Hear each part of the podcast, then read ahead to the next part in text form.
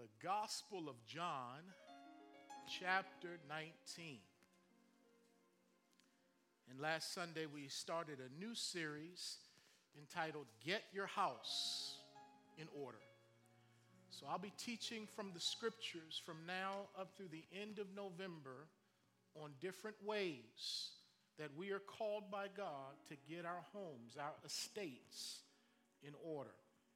And at the end of this series, there are going to be some practical things we're going to encourage you to do um, in order to follow up on these messages.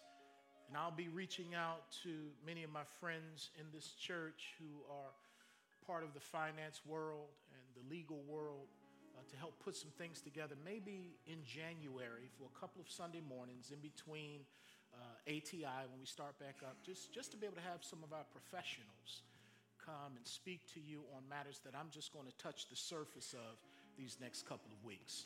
Um, we want to equip you, we want to help you, uh, we want to see your posterity blessed. The Bible says that I've never seen the righteous forsaken, nor their seed begging bread. We want to make sure that your seed is taken care of. But the time to do it is now. All we have is right now. So let's use our time wisely. Uh, let me pray. Father, thank you for this opportunity to talk, to teach, to preach from your word.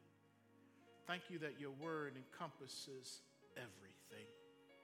Thank you, Lord, that not only does your word encompass everything, but you have given us everything we need for life and godliness. Thank you, God, for being not only a Savior of our souls, but the Savior of all of us. You're a holistic Savior. You want us to love you with mind, body, soul, and strength. And Lord, I thank you that you not only care about where we will spend eternity, but you also care about how we will leave the earth and how we will leave things for our family and for our children. Help us to be good stewards the things that we're going to be exposed to. Some of us for the first time. Some of us, Lord, are going to be reminded of these things and encouraged. Whatever the case, thank you that you address these things in a very practical and sound way. Holy Spirit, help me today to teach. Help your people to hear. Help all of us to put it into practice. For we ask all of this in the name that is above every name, the name of Jesus. Amen. Yesterday, I had the privilege of speaking at a funeral of one of our members, our former member's mother, Casilda Harrison, who's married to uh, my spiritual son, Cleon. Her mother passed away earlier this month, and she was laid to rest yesterday. And Casilda asked if I would come and be one of the speakers who would uh, give words of comfort. Her husband, Cleon, gave the eulogy. And so I was on the platform with other ministers, and I looked out and I saw some of the Strong Tower people there also in support of the Harrisons. And God had put on my soul a scripture to share in order to bring comfort to the family. And that scripture came from Psalm 116, verse 15, where it says, Precious in the sight of the Lord is the death of his saints. Have you ever heard that passage before? Precious in the sight of the Lord is the death of his saints. And as you look at that passage, it's kind of one of those upside down things of the kingdom. Because when one of our loved ones pass away, it's usually a very painful experience. Uh, we mourn, we grieve, we hope even though we know the Lord, and if they know the Lord, we know where they are, but it still hurts. When Jesus went up to the tomb of Lazarus to perform a miracle that no one was expecting, which was to bring him back to life, he still wept. Jesus wept, even though he knew about the hope of the resurrection that was about to come. So when we think about death being precious for a saint, how can it be precious when we're feeling so much pain and agony from their departure? Well, the passage says, precious in the sight of the Lord is the death of his saints, which means we need to look at death through the eyes of God in order to see how precious this moment is, even though it's also very painful. Because here's why the death of a saint is precious the death of a saint is precious because the death of Jesus was perfect. Jesus' perfect death is what makes a sinner a saint in the first place. And had Jesus not given his life on the cross and resurrected, we would be hopeless. But because of his perfect sacrifice, we can grieve with hope. We can grieve well, and we can say, Man, although this hurts, this is a precious moment because of what Jesus purchased for this saint. And as a matter of fact, this saint is now in the presence of God, walking on streets of gold, living in his or her mansion, uh, being able to walk by the crystal sea, being in the presence of Jesus, and being healed. All of these things are precious if we look at them through the eyes of God. Because earth knows no sorrow that heaven cannot heal. So, as I did my best to communicate that, I then slipped into the traditional preacher mode. And I said to all those in attendance that now is the time for you to get your house in order. Yeah. Because death is the destiny of every man, and the living should take this to heart. So we need to get our houses in order. When? Not tomorrow, because tomorrow is not promised. Now.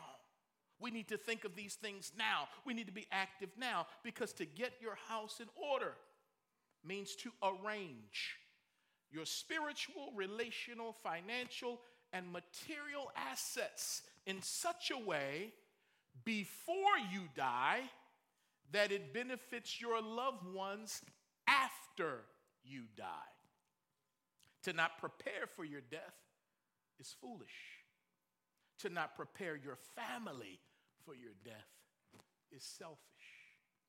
So if we don't take care of our assets, our resources in a manageable, uh, practical way, then that is a selfish act on our behalf. And we want our people, our family, our friends to go on well after we have gone on to glory. As I spoke with my mother yesterday, she always asks me on Saturdays, What are you preaching tomorrow? So I give her a synopsis of my sermon, and so I start telling her about what I'm talking about today, and she went on and on about what her deceased husband, my dad, did before he died to set his estate in order so that she could still benefit from that decision 21 years late, 20 years later. And so my dad left a good example for me, and I pray that what we see today in Jesus that he will leave a great example for all of us. So in John chapter 19, I'll begin reading at verse 23. I gave you time to find it. You should be there. The Bible says, reading from the New King James Version, it says, Then the soldiers, when they had crucified Jesus, took his garments and made four parts, to each soldier a part, and also the tunic. Now the tunic was without seam, woven from the top in one piece. They said, therefore, among themselves, let us not tear it, but cast lots for it. Who shall it be? That the scripture might be fulfilled, which says, They divided my garments among them, and for my clothing they cast lots. Therefore, the soldiers did these things. Verse 25. Now there stood by the cross of Jesus his mother and his mother's sister Mary, the wife of Clopas, and Mary Magdalene. When Jesus saw his mother and the disciple whom he loved standing by, he said to his mother, Woman, behold your son. Then he said to the disciple, Behold your mother. And from that hour, that disciple took her to his own home. So today, I'd like to speak on the subject of take care of my family. Take care of my family. One way that you can take care of your family before you die is to make your intentions known through a will. Through a will. What is a will? In general, a will is a document that allows a testator, that is, the person making the will, to designate to whom his or her property and assets will pass after death. I'll read that again. In general, a will is a document that allows a testator, that is, the person making the will, to designate to whom his or her property and assets will pass after death. With the aid of a lawyer or a credible agency, your will can be typed, signed, and validated in the presence of two or three witnesses.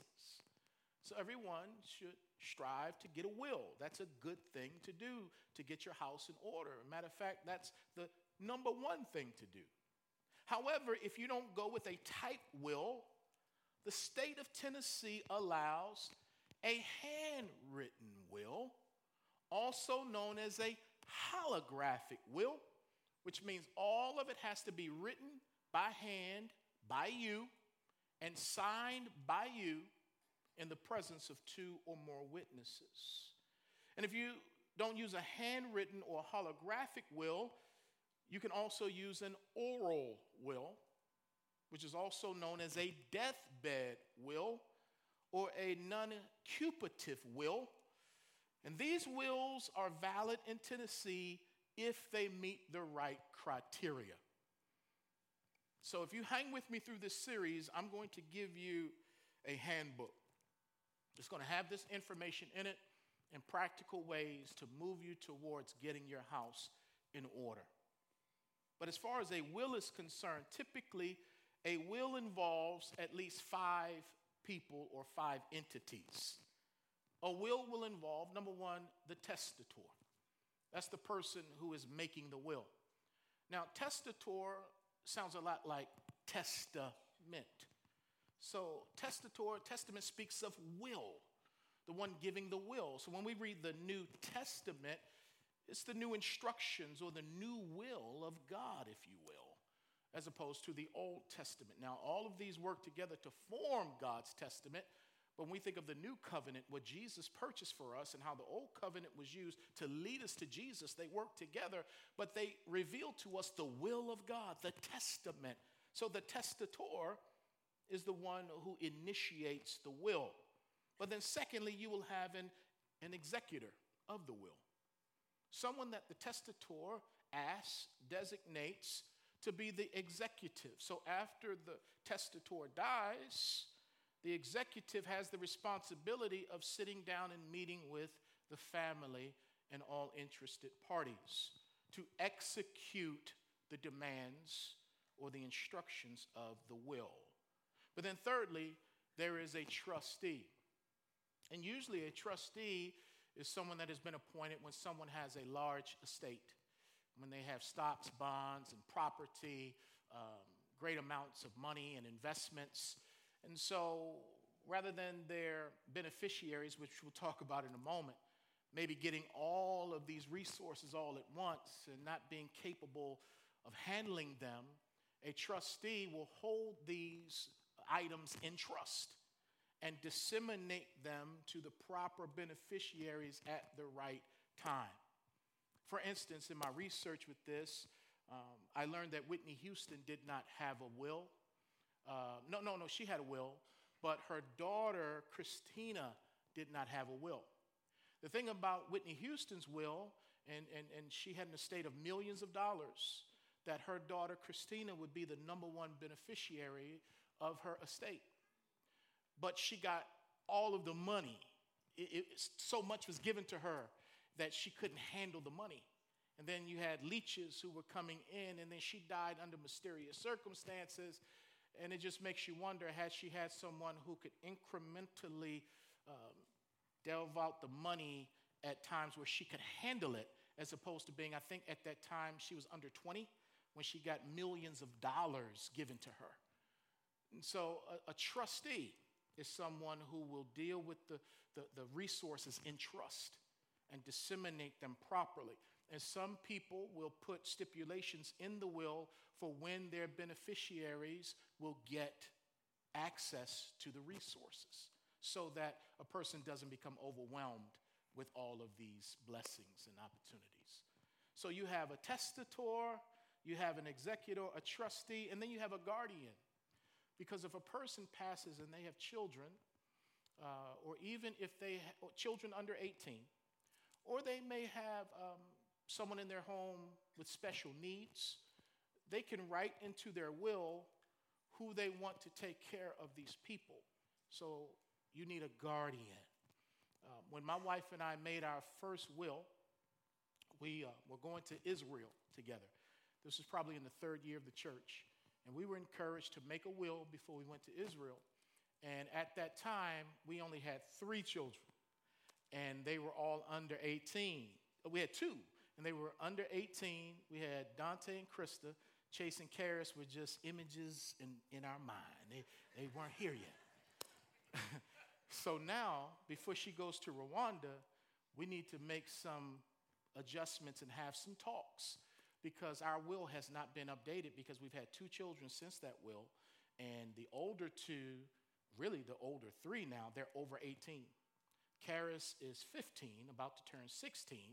So if something were to happen to both of us, then Dante would be the guardian now.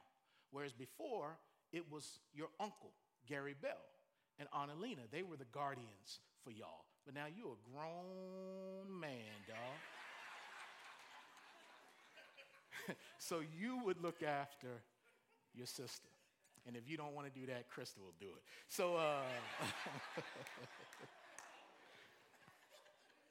and another reason I got to meet with my wife, this stuff is convicting because she's the one that knows where all the documents are.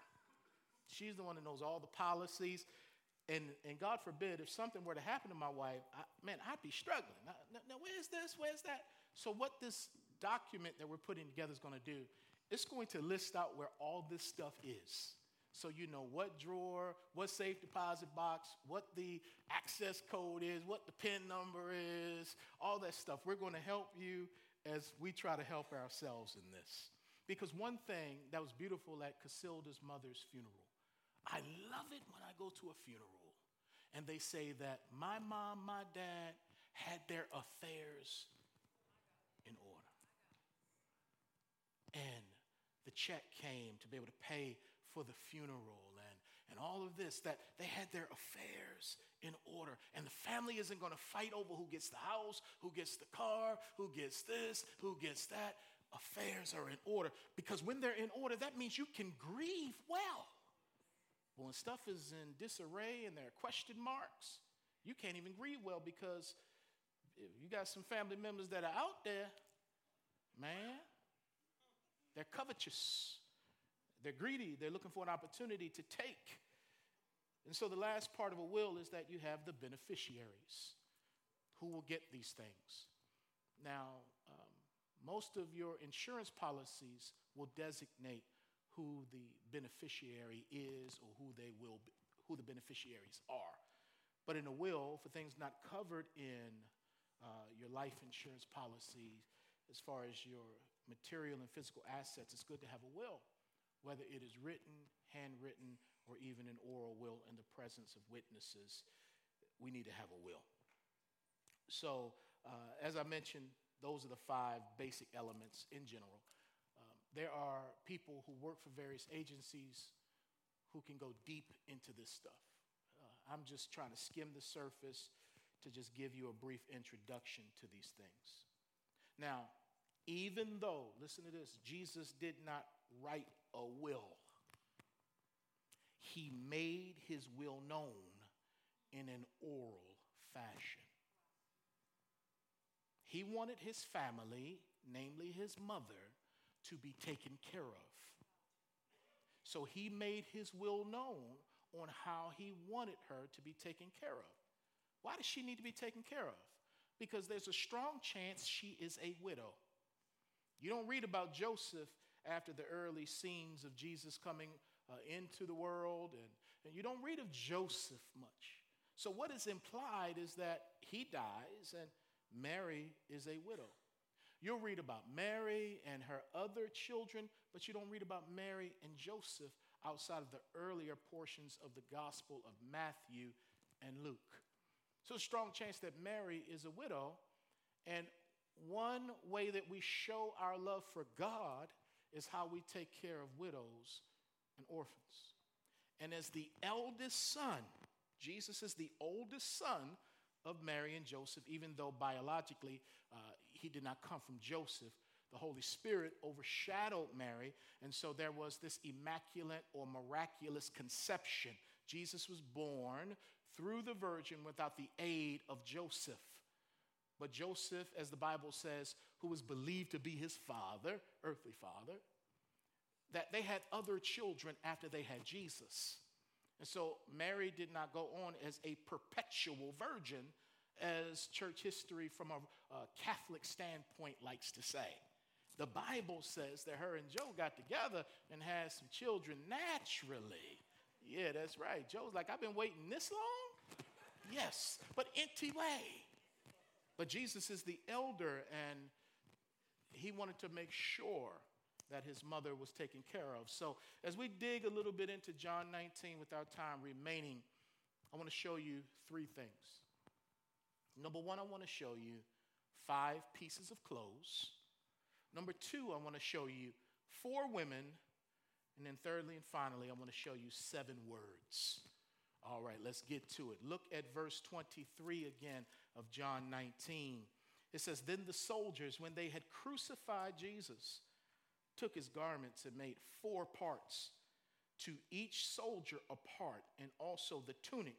Now the tunic was without seam, woven from the top in one piece. They said, therefore, among themselves, Let us not tear it, but cast lots for it, whose it shall be that the scripture might be fulfilled. So, five pieces of clothing. Where do I get that from? In all probability, Jesus would have had on five pieces of clothing as a Jewish male of that time. Number one, he would have had a turban on his head. Number two, he would have had a pair of sandals on his feet. Number three, he would have had an outer robe on his body.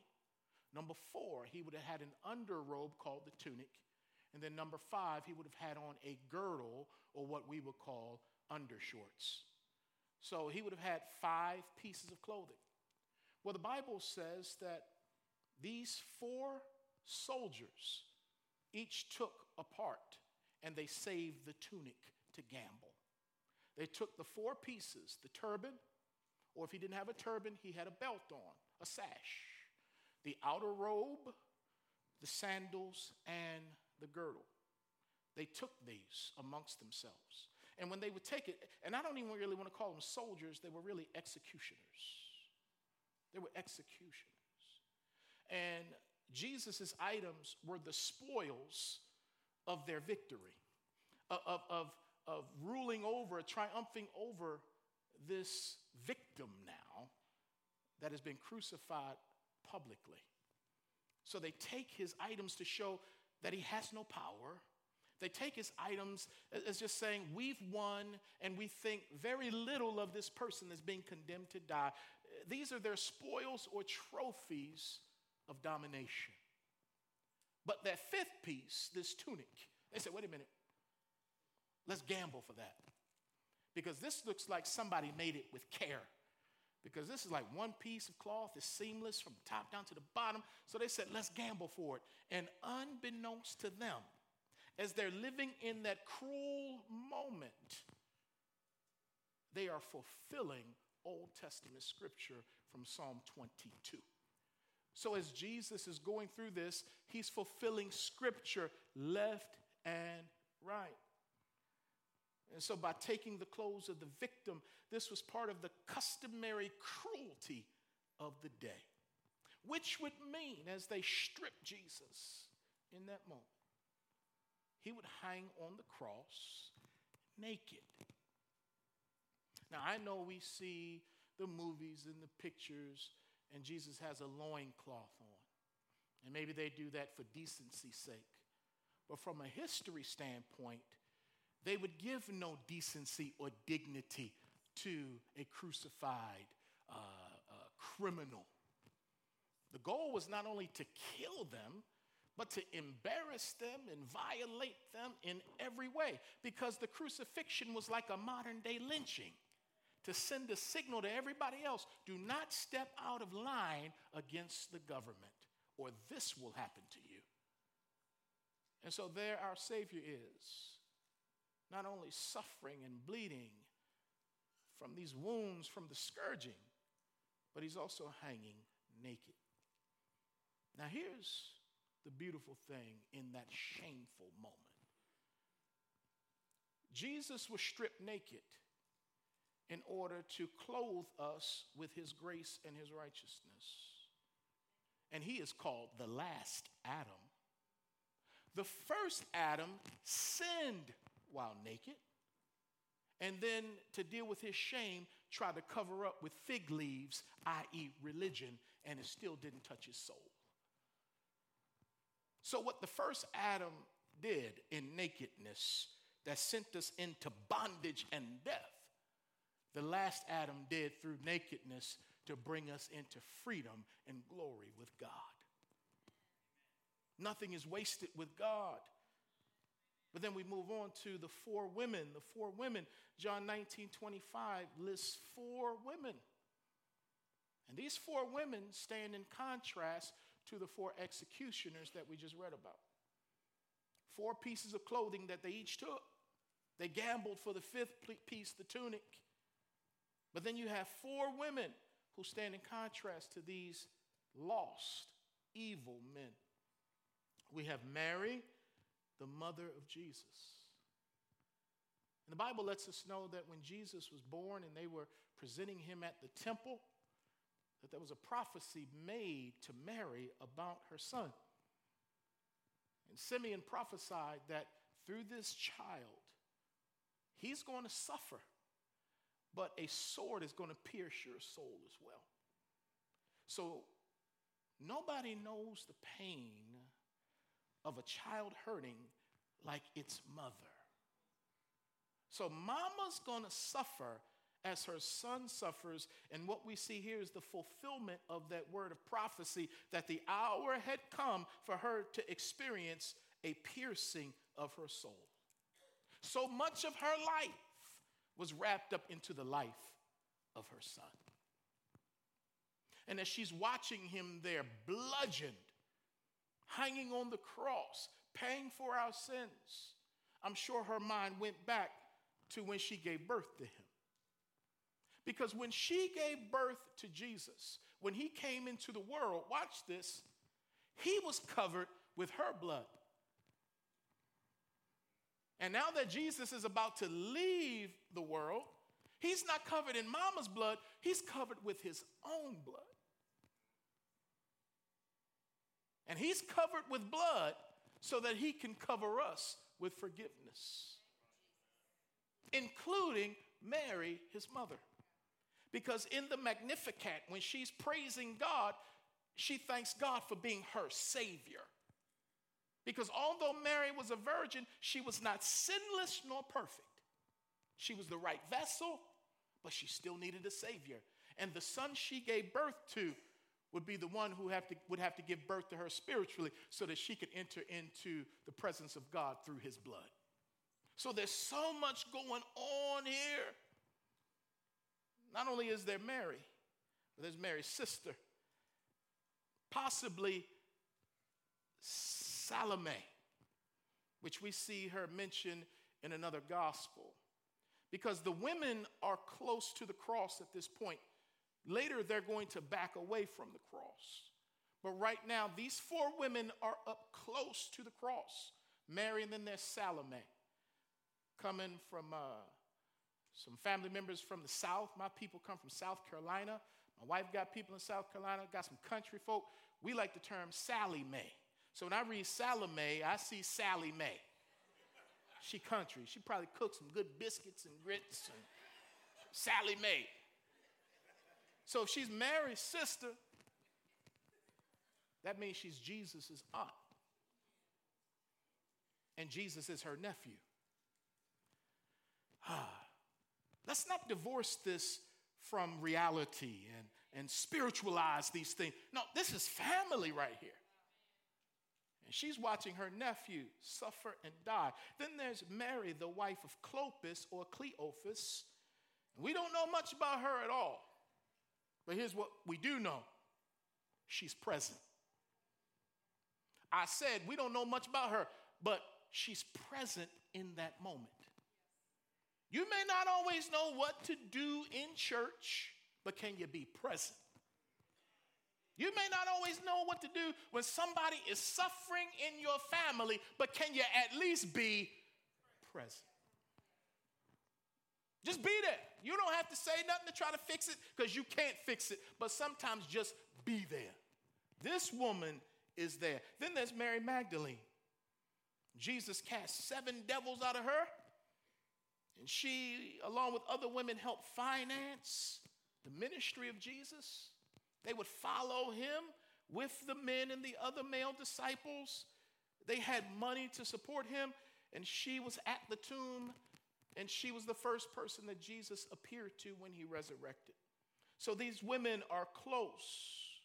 And it took great courage for these women to stand by the cross in the midst of all of that violence, hatred, injustice, and ridicule. So it was courage, courageous for them to be there. But for Mary, she like, that's my son.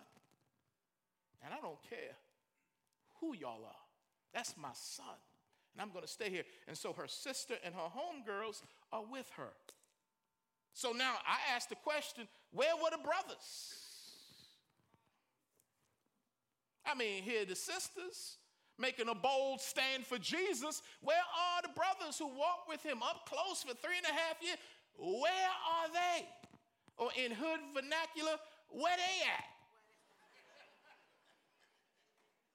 The Bible says when Jesus was arrested, they all forsook him and fled. They all forsook him and boned out. Just like he said they would. He said, Y'all gonna all fall away tonight because of me. No, Lord, no. And then Pete, no, I, they might fall, not me. All right, bro. Before the rooster crow, you're gonna deny three times that you, nah. Judas rolls up in the garden. He's got the officers. Pete does grab his switchblade. Wham! But then they all leave. Hmm. Men, our sisters are tired of standing by themselves. Stop talking a good game and play a good game. If you're going to show up, show up. If you say you're going to show up, show up. Don't leave the sisters by themselves. But I got to give it up to John because at least he came back. He left, but he came back because Jesus looks out and he sees John, the disciple whom he loved. Now, that's what John, how he describes himself as if Jesus didn't love the other disciples, but me and him, you know. Come on, bruh. He loved everybody else too.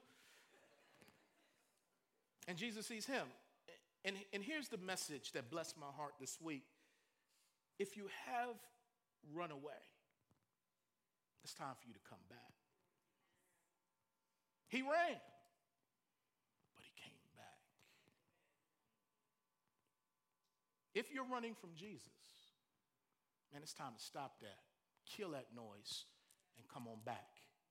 Come on back and identify with him in public. Stop being private for him, I mean, public for him in private. I'm raising my hands in church. What you do out there in the world? Let's identify with Jesus. Let's carry our cross. Let's not be ashamed of the gospel. So he comes back to the cross. The Lord is telling somebody to come back. Why? Because there's an assignment for you. The Lord always got something for you and for me to do. But you won't know that if you don't come back and get near to Him. Because Jesus, they're, they're close enough to Jesus for Him to speak His will and for them to hear it. Because He's going to say to John, John, take care of my mother. That was His assignment. He came back to get that assignment. Now, he's going to be a beneficiary of that will, just like all of us are beneficiaries of the will of Jesus. We've been blessed with grace, mercy, righteousness, and every other spiritual blessing in the heavenly places. We're beneficiaries, thank God, of Jesus' death. But John had a unique assignment because Jesus is like, I can't give this assignment to my brothers who come from Mary and Joseph. Why? Because John 7 says they didn't believe in Jesus. So he says, I can't entrust mama to them heathens, even though we're related by blood. So I got to entrust mama to a young man that I know loves God.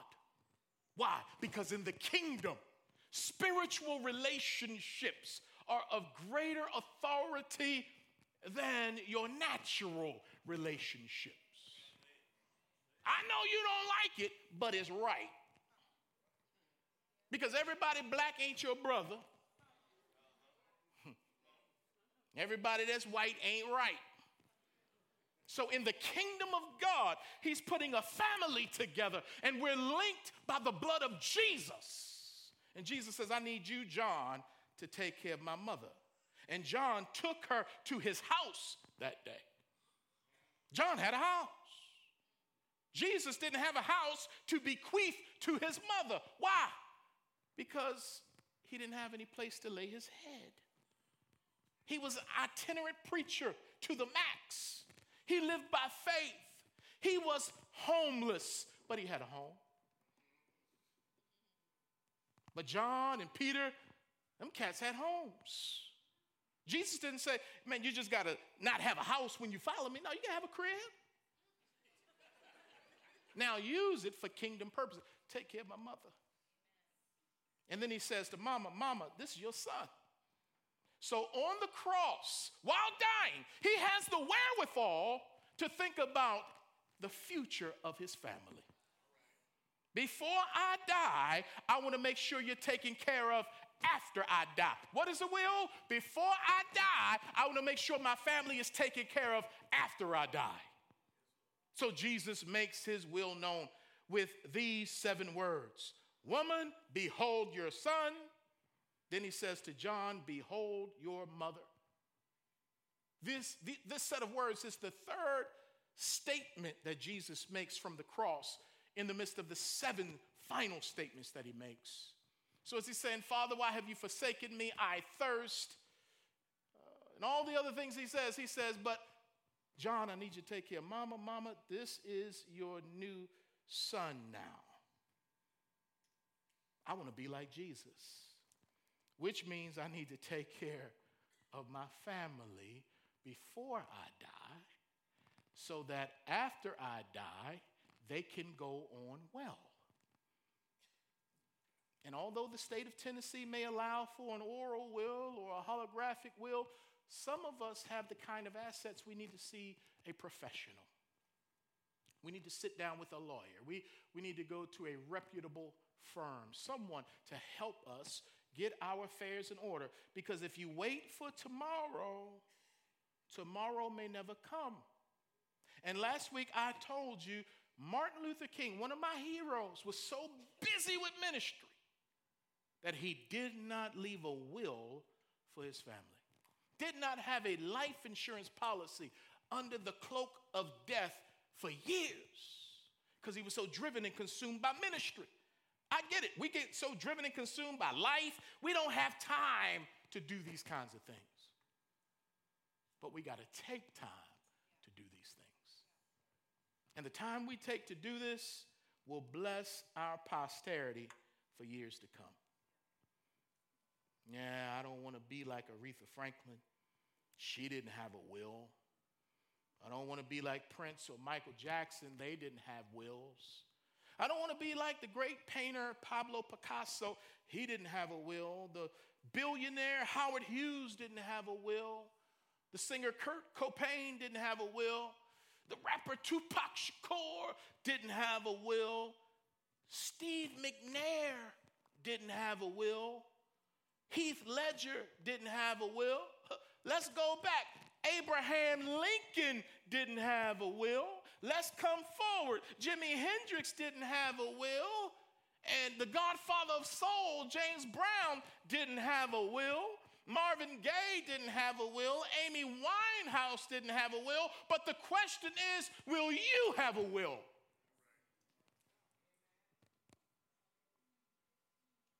Let's stand for prayer. We're going to help you, but you don't have to wait on us. You can make some calls this week. You can get online this week. You can begin getting your house in order. I didn't even talk about living wills and what would happen if you become incapacitated.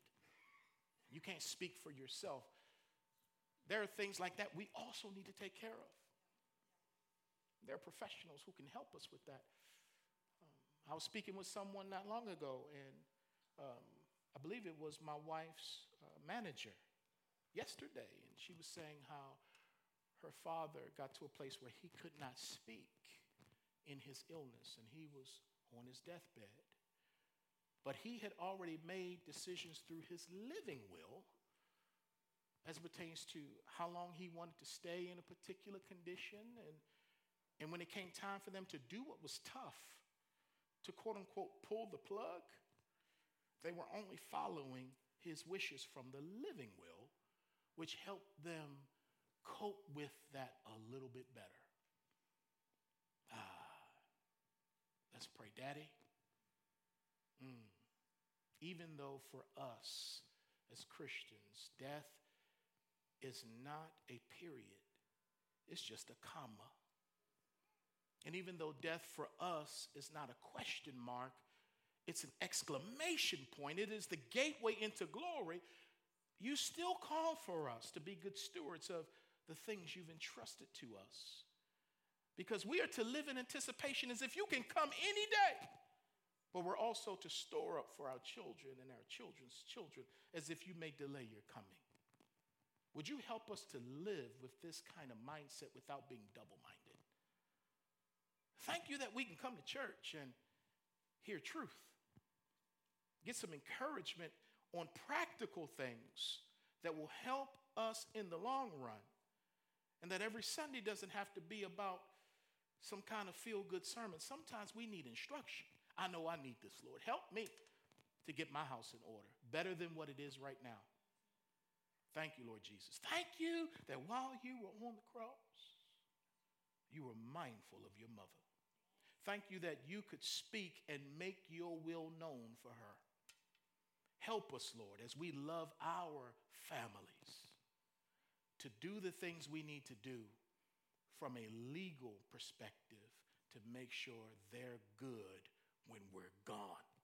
I know we don't think about it, God, but you tell us to number our days so that we may have a heart of wisdom.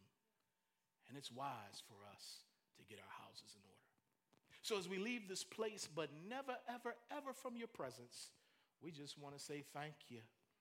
And Lord God, we ask that you would bless us to be a blessing, that we would go forth in the city, in the fields, to let folks know who you are and who we are because of you.